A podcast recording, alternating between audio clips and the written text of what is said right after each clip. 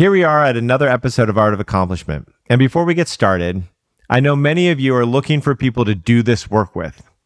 And we've created a way for you to find those people. We have several complimentary workshops that give you the opportunity to taste our brand of experiential teachings and meet people who are interested in the same thing. To reserve your spot, visit view.life slash explore or click the link in the show notes. Managing our emotions is maybe a short term solution sometimes, but it's really not a good long term one. And that feeling our emotions really actually brings us the freedom and the joy that we want. Welcome to the Art of Accomplishment, where we explore how deepening connection with ourselves and others leads to creating the life we want with enjoyment and ease. I'm Brett Kistler, here today with my co host, Joe Hudson. Today, I'm really excited to start a series that we're going to do on emotions. And I've been wanting to do this for a long time, and I'm very excited for it. And for this first episode to kind of kick off this series, I want to go into the process of emotional development that we all go through as we start to work through each of the emotions that we're going to discuss in the series. So, Joe, I'd love to just start with how do you see the process of emotional development in the work that you've been doing? I do think that there's some pretty clear steps of emotional development. I think what's interesting to me before we even get into that is that you know, I've been a student of human development a lot, you know, from Terry O'Fallon's work to the integral work to, um, you know, earlier stuff like Piaget and, and all. And, and I think that almost all of that development work has been done around the intellect and very little has been done around the emotions. And so I've looked quite a bit to look for like what I think are coherent emotional development um, steps, and I and I have a really hard time finding them. And I think some degree is that people who move more from their emotional experience, they're not intellectual writers, so they don't write it down, and vice versa. So I think that that's where a lot of the work is falls short. I, also, I just might mm. not have found it yet. Um, so I just want to start with that. But but what's interesting to me is that the the emotional development cycle, as I see it, is very very similar to a lot of the cognitive development in the way that it's it feels circular on some level. I, I kind of feel like it's like a spiral. So when you're at the top of the spiral, it feels like it's circular, but you've actually made progress. It's something to that effect. So the beginning and the end feel very similar. There also seems to be a unifying thing that happens in the developmental cycle where, like in cognitive development, um, the sense of self unifies or the sense of time unifies there's an emotional unification, I think, that also happens on the emotional development side. And there's also something about it's not just like a grand cycle. There's a it's like lots of little iterations to get there, right? That you're you're kind of going back and forth, you're pendulating through the cycle, through the growth development. And all those things seem to be really similar for emotions.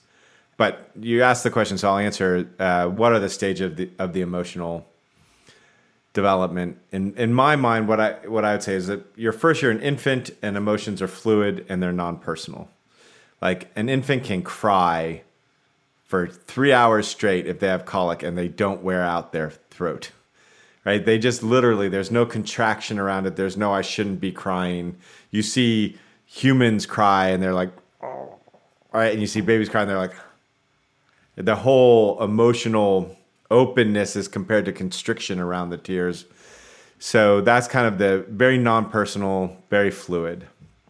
And then emotions, we're taught to take them personally, and we're taught either just by cognitive development and or just by the nature of the way that all of us are raised, we're taught to repress the emotions. And I'll make a distinction between repression means, hey, don't feel that emotion and management, which will come later. But it's literally something where we are told um, uh, it's not okay to feel sad, it's not okay to be angry, it's not okay to be scared, it's not okay to be jealous. Whatever the emotional experience is, we're we're told that, and and we're told it either by being punished for it or being bribed out of it, or it's just maybe so hardcore in our own system we just are like, oh no, no, no, no, no, I'm not going to feel that. And then with that, there's kind of musk muscular constraints that come with it. or then the emotions start to control us. Like we have these experiences, these big emotional experiences. I can't believe I said that when I was angry, or like I lost control, or blah, blah, blah.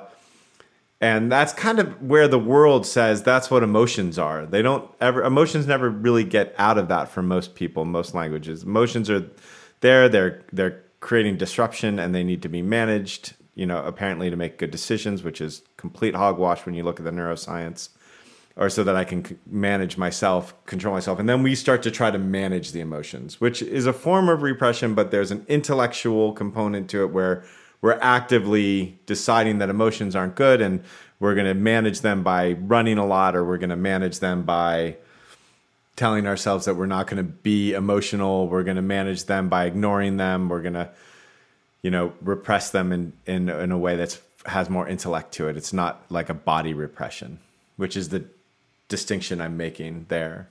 And meditation by the way can be that. It doesn't have to be that but adi Adyashanti who i who I adore his work, and he basically at one point said, um, "Most people meditation is management, and that's torture." Okay, something to that effect.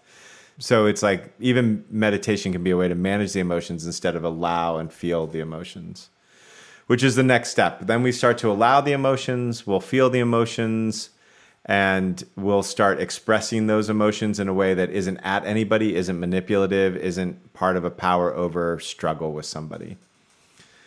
And then we'll usually do anger and sadness first, then probably fear, and then joy and bliss, peace, all that stuff starts coming. And this is where the meat of the work is. And for some people, some emotions are easier than others. Usually, the negative emotions, almost always, not even sure if I've seen a case where it hasn't been the case. The negative emotions need to move first, and then the positive emotions.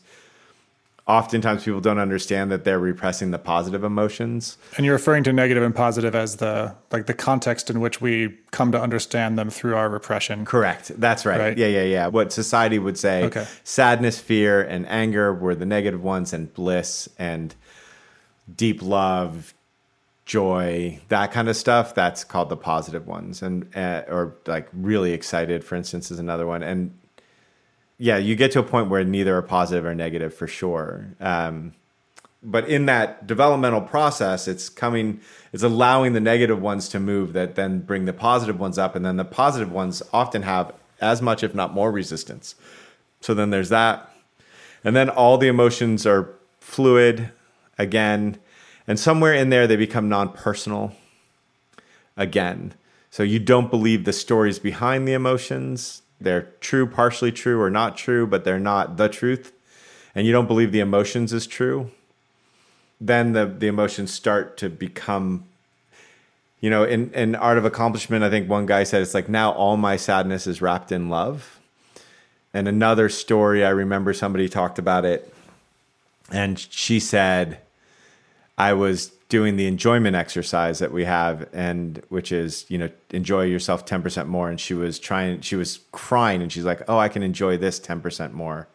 And then all of a sudden that that experience of joy combined with the emotion starts to happen. And that just becomes more and more like a unified thing where the the, the distinction between the emotions fade away so that's that's the developmental that I've experienced. That's the developmental course of the emotions. Yeah. Yeah, and that, that illustrates how it comes back around to sort of the beginning. You know, to to kind of summarize what you've described, it starts out you're you know you're a baby, nothing has happened to you yet. You're just a blank slate, and the emotions are fluid. Non-personal it's just a process happening in your body. It's your body adjusting you know neural networks adjusting their weights hormones shifting to match whatever's going on in your world.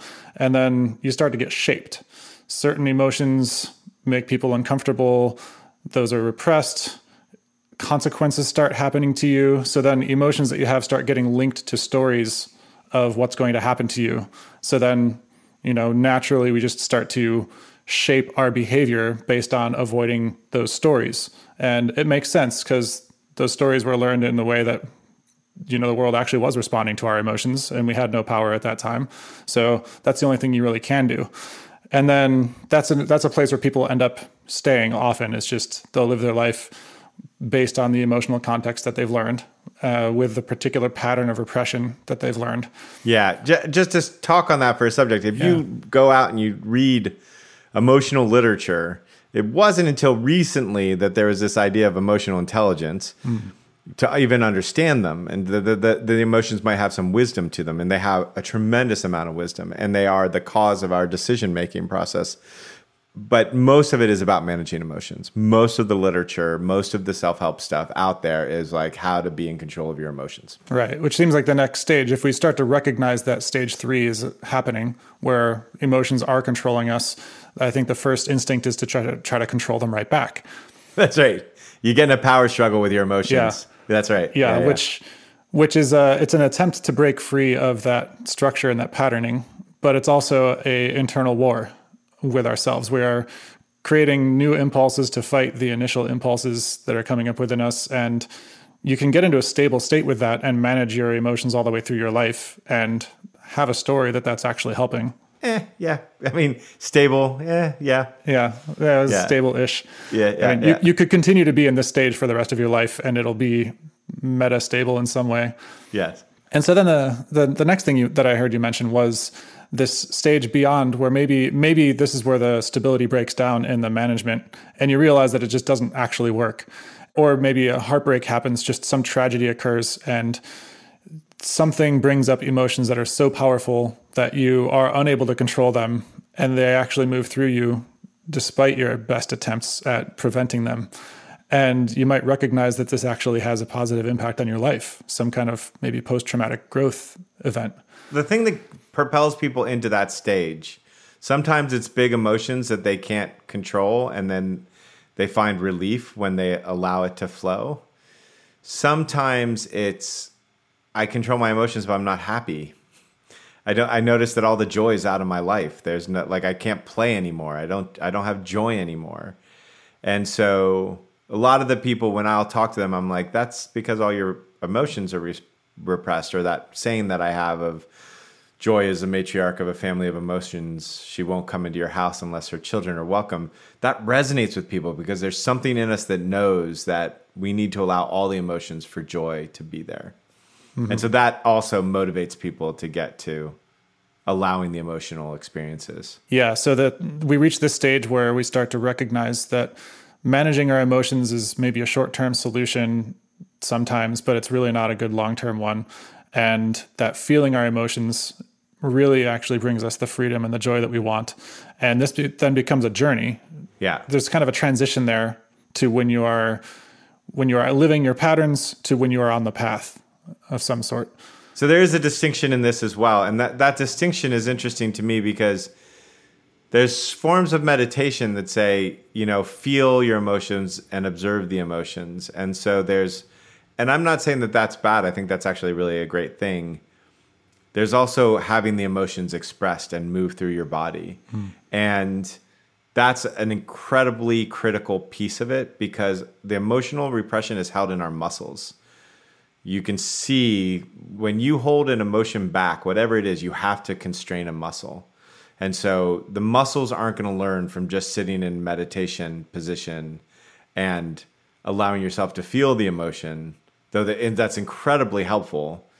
There is a need for the emotion to actually move your body, to allow it to to move your body and move through your body. Hmm. Yeah, it sounds like part of that distinction is that if you if you go through this process of observing your emotions and not feeling them by having your muscles exhibit some kind of cathartic release, then you might find yourself less controlled by the emotions. You might be developing a, t- a technique to distance yourself from them, but you're not actually accessing the wisdom of them either. And you could still kind of stay off track and also feel disconnected from your joy. Yeah, I would say not as deeply, right? Mm-hmm. I think there's benefit to it for sure. I, I did it for years. I still do it. I love it. And there's there's just we're human. We need to go to the bathroom and we need to cry. It's just how we are as people. And so, yeah, moving those emotional states through the system is if it's not critical, it's definitely something that expedites the whole damn thing. So, mm-hmm.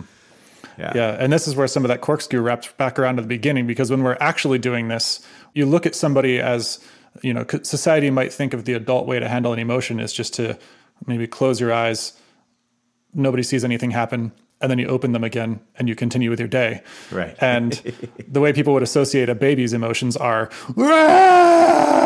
and a lot of the the actually feeling them fully through our muscles and having that cathartic release that we're describing actually starts to look a lot more like we're returning to sort of the baby state where all of our emotions are welcomed and fluid but there's a there's a new layer in the context now which isn't just our emotions are fluid and non-personal because we don't have any other way of being.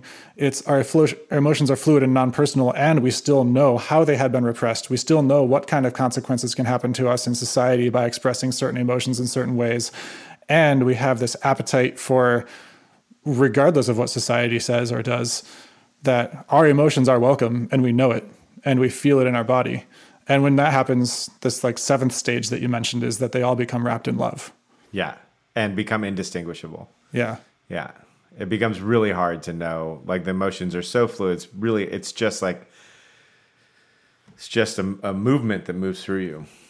And it, and it, yeah, so hard to, to feel the distinction between joy and sadness or excitement and fear or all, all of them actually is where where it comes down to. Yeah, I think that's a very relevant uh, kind of piece to hold in in consciousness as we go into this series because we're going to be talking about individual emotions by name and to recognize that this is you know these names are sort of the way that society and culture has clustered these physical experiences and named them and associated them with certain patterns and certain consequences and acceptance or denial or good or bad or positive or negative. And what I would say there is that the the idea of most of the emotions that are out there in the world are the way the emotion presents if it's if it's resisted. So people don't want to feel certain emotions because for good reason because they hurt, right? But but what you find out through this process is it's not the emotion that hurts, it's the resistance to feeling the emotion that hurts. Hmm. It's not like I, I, hate to use it again, but it's not like going to the bathroom hurts. But if you're resisting going to the bathroom, that's going to hurt. And so it's a very similar thing. It's the clogging of the pipe that's that hurts. And when you unclog the pipe, it it just becomes more and more enjoyable right through the whole process. Yeah, and I think something that's interesting to recognize also is that when we when we go through these through these later stages of emotional development, we start welcoming various emotions. You know, we might start calling them by by name and be like, okay, I, you know what I need to feel right now? I need to feel anger. And then you feel the anger, but then something else kind of happens. Like I've had this experience where as I'm just getting into an anger release, I'll start and I'm not really feeling it. And then I'll kind of find myself getting carried away into it. And then like at the very end of it, my voice will crack in pain. And it's like, oh, like it was actually sadness under there, but really it was just a gradient of different emotion just moving through this rainbow of feeling. Yes. And this like as this comes back around to the beginning of this cycle, it really just everything sort of fuses back together and it's just my body is going to make whatever my whatever movement it needs to make right now and I trust that I'm going to become a reorganized reorganized human at the end of this and I don't need to even have a story for what emotion it was. That's right. That's exactly it. So yeah, that's the way it moves, and and just generally, that's the developmental process. You've you've recapped it really well. So okay, so we've got this we've got this process, and there's ways that we can get stuck in it. And one of the things that you just described earlier is that it's it's not a single cycle. You kind of, you find find yourself spiraling around this cycle a number of times, and you we might be patterned to get stuck in this management of our emotion stage and then we start to recognize more and more subtle ways that we're managing. And sometimes the ways that we thought we were letting our emotions flow are actually managing.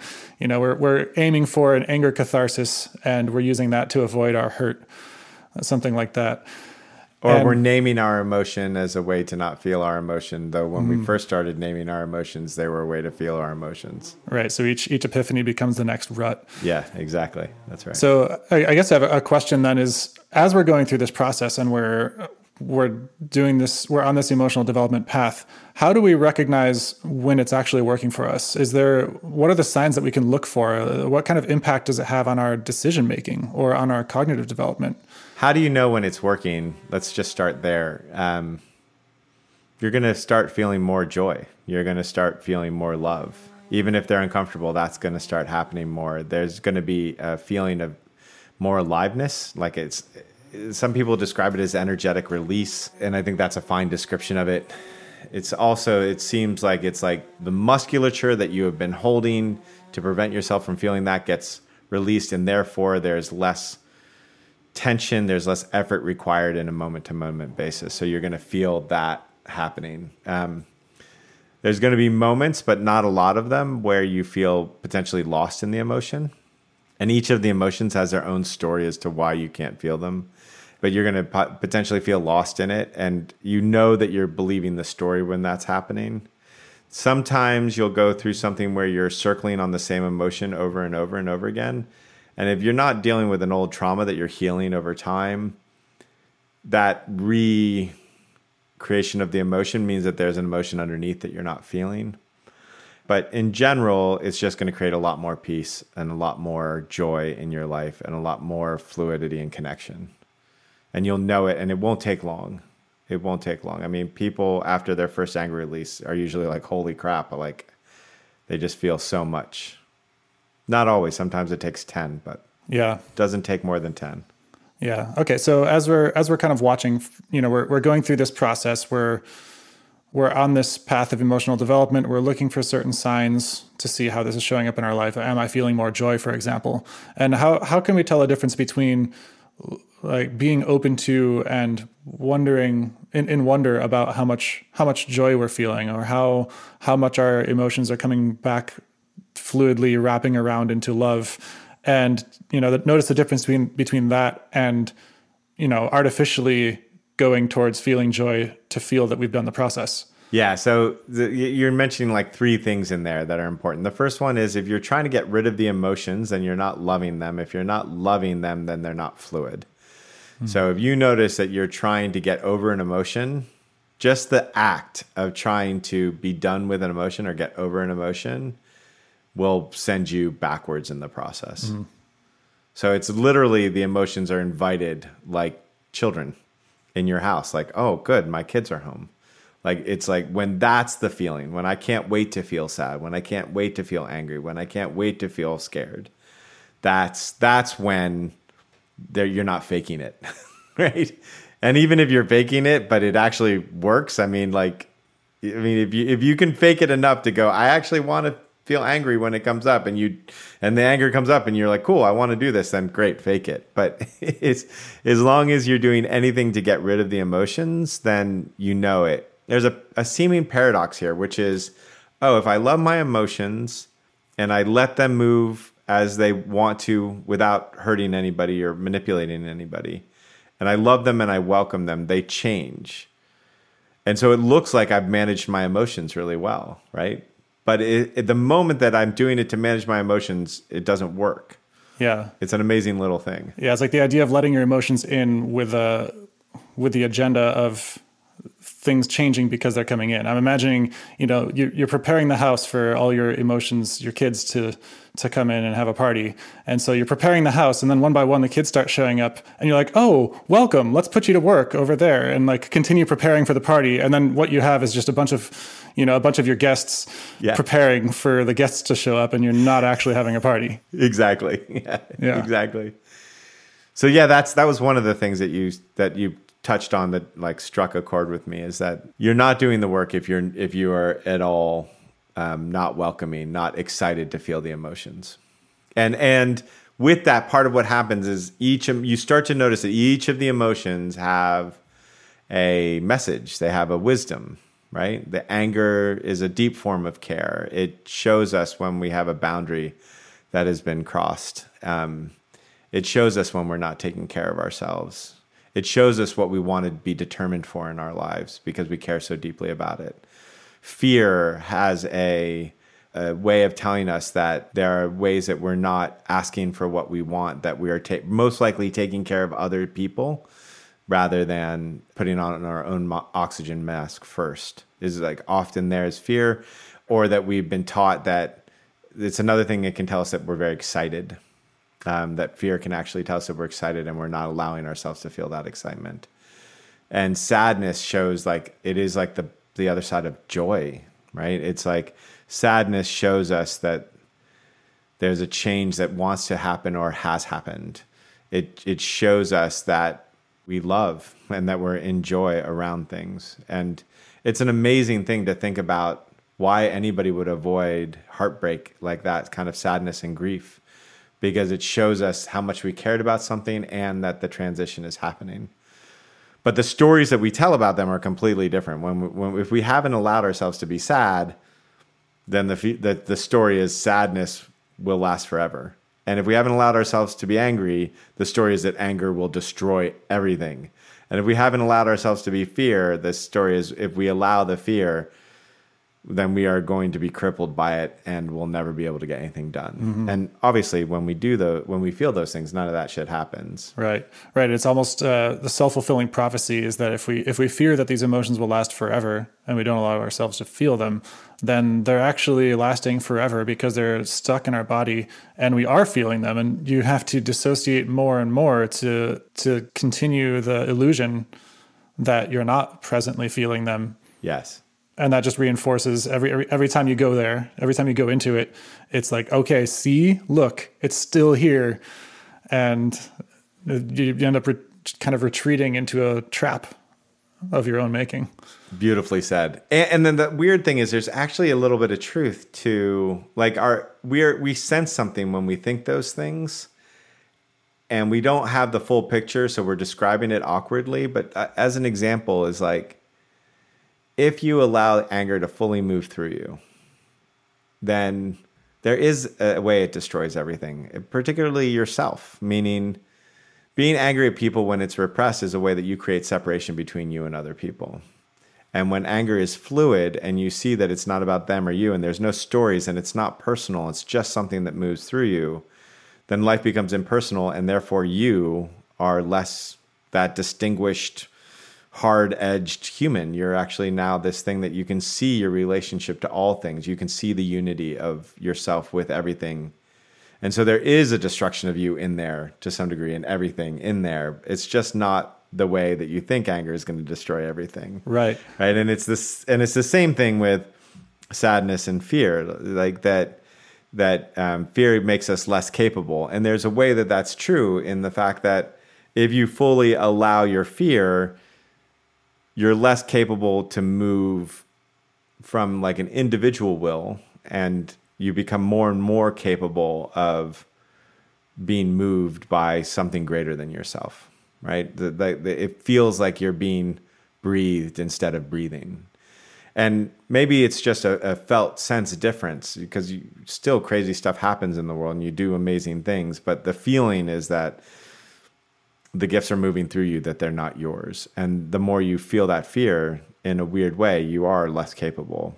So as an example, as examples of that, but yeah. it's it's not the way we think it's going to happen. Yeah, and, and again, it seems like feeling the emotion is actually the grounding force that grounds us into the reality that's already the case. You know, if you if you're in a codependent relationship and you're avoiding your anger and it's repressed, then the fear is actually that the relationship will be destroyed.